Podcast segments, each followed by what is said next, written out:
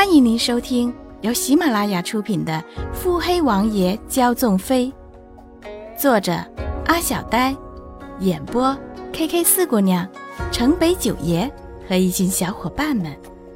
欢迎订阅。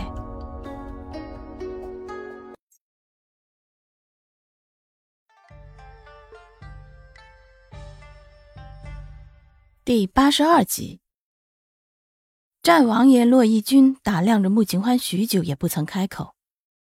穆景欢微笑颔首，局面有丝丝僵硬的气氛。推杯换盏，觥筹交错之声也停滞了。好事之人均往那三人之处看，众人皆是攥紧了手心。这三王爷洛义军素来是最疼爱自己的胞弟洛云珏的。传闻他为了胞弟不惜自愿放弃了王位，带着三千精兵上了边疆，上场杀敌去了。如今太后皇上竟将这样一位出身卑微、样貌丑陋的女子许配给七王爷，那战王爷定是极其不满的。瞧瞧那眉头深皱的模样，穆景欢一个丑女却抢尽了世家小姐的风头，还将为数甚少的飞上枝头当凤凰的机会给抢了去。这些个世家小姐平日里喜笑颜开地面对着穆景欢，心底哪个不对他暗中生恨。如今战王爷回来了，就是他们的机会。只要战王爷不满意穆景欢，就可能做主休了他。届时太后皇上看在战王爷领兵凯旋的份上，定会依从战王爷的意见。这可是天大的机会。所有人翘首以盼，就等着战王爷发怒。只可惜，嗯，倒是跟阿七般配。战王爷是这样说的。啪啪啪，接连不断的声音，那是杯盏落地的脆响，还是下巴磕桌的闷哼，皆有之。穆景欢扬眉浅笑，洛云珏折扇轻摇。三哥，你可不许觊觎我家欢儿。洛义军淡淡斜眼，哼，等何时穆姑娘真的成了你的，再论吧。不会让三哥久等的。穆家姑娘腹诽，这两个男人能不能不要当我不存在，这样堂而皇之的在本尊面前讨论，合适吗？洛义军班师回朝，对整个南明来说皆是大事，当然对于皇上太后来说则是头等大事。如今皇上才刚刚亲政，甚至还未立后，洛义军这样一个强大的威胁回朝，无疑是让人心慌的举动。如今洛义军已经回朝，要么让他永远消失，要么就抓住他的把柄。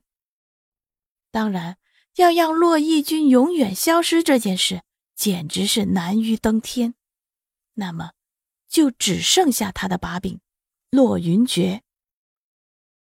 凤西宫内，母后，如今洛义军回朝，再让他自愿回到边疆，怕不是易事。母后可有妙法？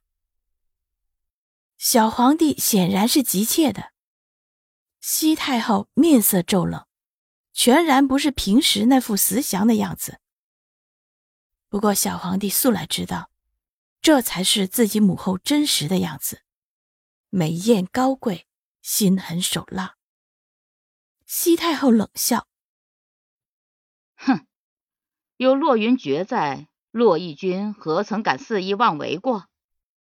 可是，此次洛义军回朝，说是为了找江湖上盛名的鬼面神医来医治洛云珏的顽疾的。若是洛云珏好了，那这到手的天下便是岌岌可危了呀！小皇帝激动地吼了起来。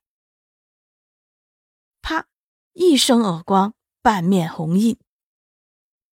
慌什么？那鬼面神医在什么地方都还不知道，哪是那么容易找到的？洛云珏又不是明天就脱离我们的掌握，只要他一天未好，洛义军就要受制于我们一天。你这样沉不住气，这江山哀家如何交由你掌管？小皇帝偏着头，眼底波涛汹涌。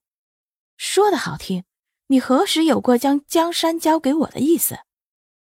西太后看儿子一言不发，偏着头，缓了缓情绪，拉过小皇帝，伸手抚着小皇帝的脸，柔声说：“皇儿，哀家不是不将实权交给你，只是你也看到了，洛义军、洛云珏兄弟俩始终是个障碍。政局动荡，边关又时常战乱，这样的时局，你尚年轻，处事仍有不足之处，哀家怎么能放心你？”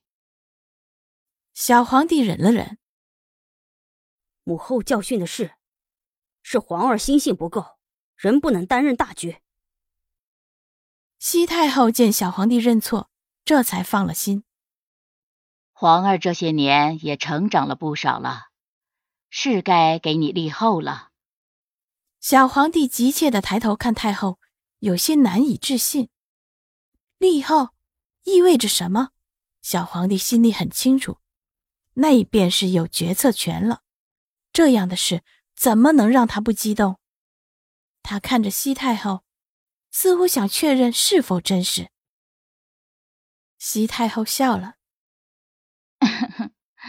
傻孩子，你都这么大了，总要学会处事了，怎么这样看着母后？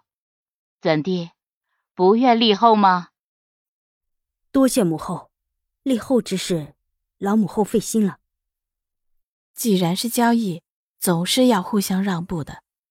太后让皇上立后，便是放权给皇帝。这后位花落谁家，小皇帝自然是要让太后决定的。反正立谁为后都无所谓。